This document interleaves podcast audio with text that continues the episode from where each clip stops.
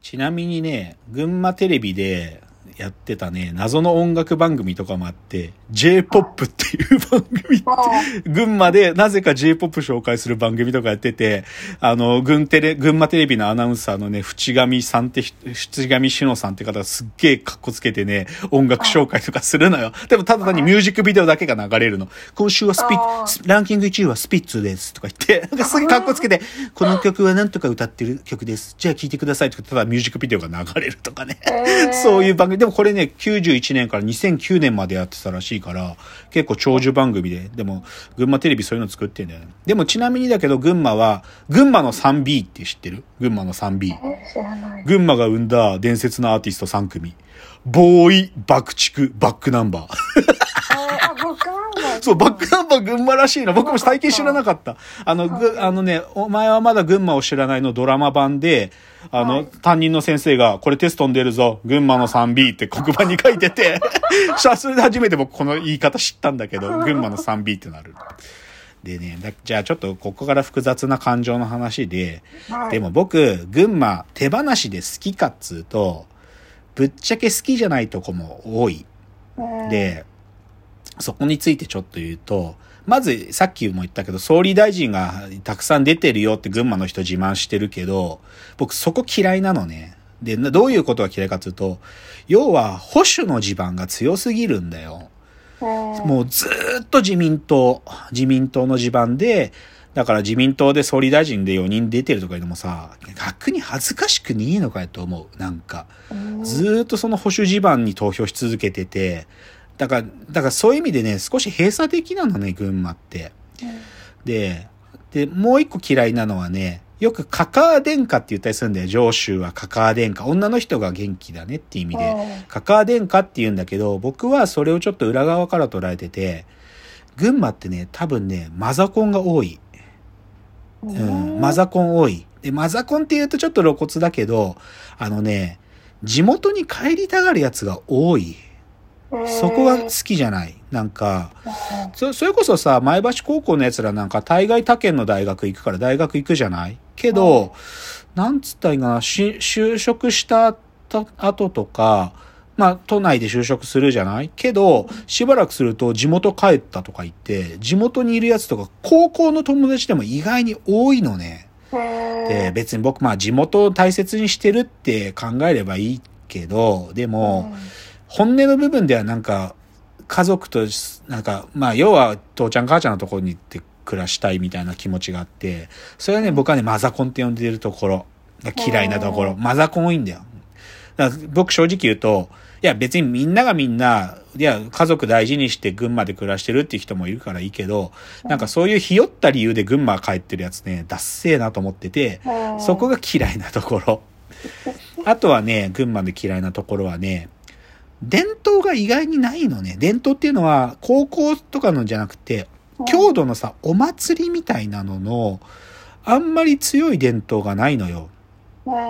なんか、まあ、だるまだ、どころだから、だるまの初市とかはお正月あったりするんだけど、その、七夕祭りとか、前橋祭りとか、まあ大きい祭りとかあるんだけどさ、こう、なんつうのかな、その祭りを楽しみに一年間過ごしていくみたいなもんじゃなくて、なんか子供からしてもただ単に屋台が出るから焼きそば食べたいねとか、なんかたこ焼き食べたいねとか、そういうもので、それが嫌いなんだよね、なんか。郷土の伝統が意外に弱いっつうか、うん、そこがあんま好きじゃないところだね。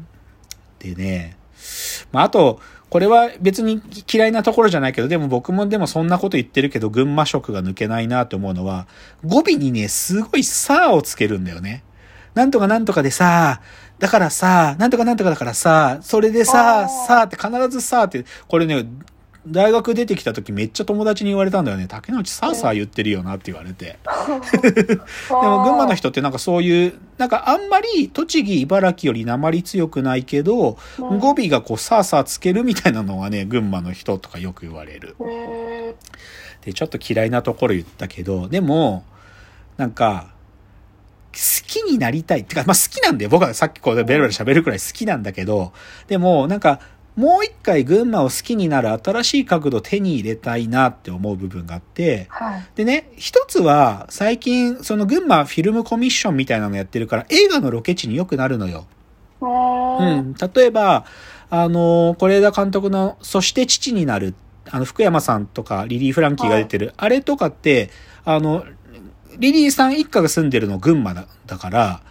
その、で、最後のさ、福山雅治の子供がこう逃げ、逃げ、逃げ出して、それを福山雅治が追っかけてくっていうシーンって、本当に僕が育った街だから、あ、あそこだって感じではよくわかるから、でも、だそれ映画のロケ地になるみたいなのは、なんかもう一回群馬好きになれるかもなっていう角度だけど、でもそれじゃちょっとなんていうの、ただ単になんか、ちょっとノスタルジーに浸ってるだけだから、ちょっとね、最近ね、こういう角度をなんとか手に入れたいと思うのがあって、あのさ、この前の週末のカンジャム完全燃焼でね、はい。松本隆特集だったの。まあ、もう大作詞家。もう、それこそ聖子、聖子ちゃんの歌とか、もういろんな詩を書いてきた松本隆。その松本隆が、あの自分がまあ入ってたバンドで、ハッピーエンドっていうバンドがハッピーエンド、日本語ロックの、もう、なんていうか、始まりの、大竹栄一や細野晴臣と一緒にやってたハッピーエンドで、風を集めてっていう歌があってね。風を集めてっていう。で、その風を集めての歌詞についてちょっと触れてたのよ。で、風を集めての中で、防波堤越しにヒーローの方を掲げた闘士が停泊してるのが見えたんです。それで僕も風を集めての、ここの話が出ててね。ちょっともう一回読むよ。防波堤越しにヒーローの、ヒヒーローね、ヒーローの方を掲げた都市が停泊してるのが見えたんですって歌詞なのね。うんで、これ、僕もこの歌何回も聞いてるけど、ここの歌詞のことなんか考えたことないけど、これよく考えてみると、一体何を歌ってんのかなってよく思う。防波堤越しに、ヒーローの穂、穂だよ。穂を掲げた都市が停泊してるのが見えた。っていうね。で、これね、何を歌ってるかというと、防波堤越しに海が、海が見えてさ、はいで、そこにお日様の光がこう、雲間からバーっとこう、こうなんていうか、まるで船の帆みたいに、ファーってち、海に降り注いでて、そこが、そこをさらに向こうに町、都市が見える。つまりうん、都市が、この太陽のお日様の光の色の船の帆を掲げているように見えて、それが停泊しているように見えたって歌詞なのよ。すごくない？この歌詞。あすごいよね。なんか、そんな表現ある？防波堤越しにヒーローの方を掲げた都市が停泊してるように見えたんだっていう。松本隆すごいと思って、それでね、関ジャムの中でこれについて松本隆に質問したら、これは実際にそういう絵を見たのか、それとも自分の頭の中の情景なのか、みたいな質問したらね、いや、これは小学生の時にボードレールっていうやつの悪の花って、まあこれ有名な詩集だけど、はいその詩を読んでた時に、あ、詩を、その詩集を読んでて、その中にパリ、パリの街を船に見立ててたのが、すごいかっこいいなってことを覚えてたんだと。うんで、だから東京の街がこんな風に見えたらかっこいいよなって思ったことを歌詞にしたっていうのよ。すげえと思って。かっこいい。え、ま、東京の街がこんな風に見えるんだったら東京かっこいいなって僕思ったんだよ。うんうんっていうのをちょっとね、カンジャムのやつ見て、なんか今僕群馬に必要なこと、はいこういう群馬の街をかっこいい歌詞にして歌うことだとか思ってるんですよ。もう松本隆が群馬の歌作ってくれよと思う。なんか、で、すごいもうちょっと、なんか想像もできないような表現で、群馬の街を詩にしてほしい。そしたら、群馬の違う見えた方に気づいて、うわーかっこいいってなるって思う。っていうのが、ちょっと僕は群馬をもう一度好きになりたい。なんか好きになる。まあ嫌いなところもあるから、でも群馬を違う見え方で好きになるっていう角度。そういうのをちょっと期待してるっていう話ですね。うんいや、ちょっと群馬の話終わってきちゃった。でも深谷さんだって、埼玉の春日部でしたっけ？ええっと、富士見市、川越とかの近くの。ああ、そうかそうか、川越の近くの。そう。でもさ、さ、埼玉愛ないの？市えっと、あります。ある？でも、際どいよね。なんかさ、飛んで埼玉とかってさ、埼玉の人喜んだらしいけどさ、そんなに自分ごとになってない感じしなくない？そうなんですよね。うん。なんか、ね、こじらせてるというか、さ埼玉県好きなんですけど、埼玉県つまんないよねとか、なんもないよねってディスってる埼玉県民が大嫌い。ああ、埼玉だ埼玉って言ってる奴らが嫌いなんだってや。つ。あーあー、わかるわ。でも僕も近いよ。群馬で、群馬いい、なんかすごい、群馬ってさ、って言ってるやつ寒いなって思うし。えで、逆に自虐で、ずっと自虐ばっか言ってるやつもまた寒いなと思うし。はいまあ今日僕自虐の、自虐7割だったけどね。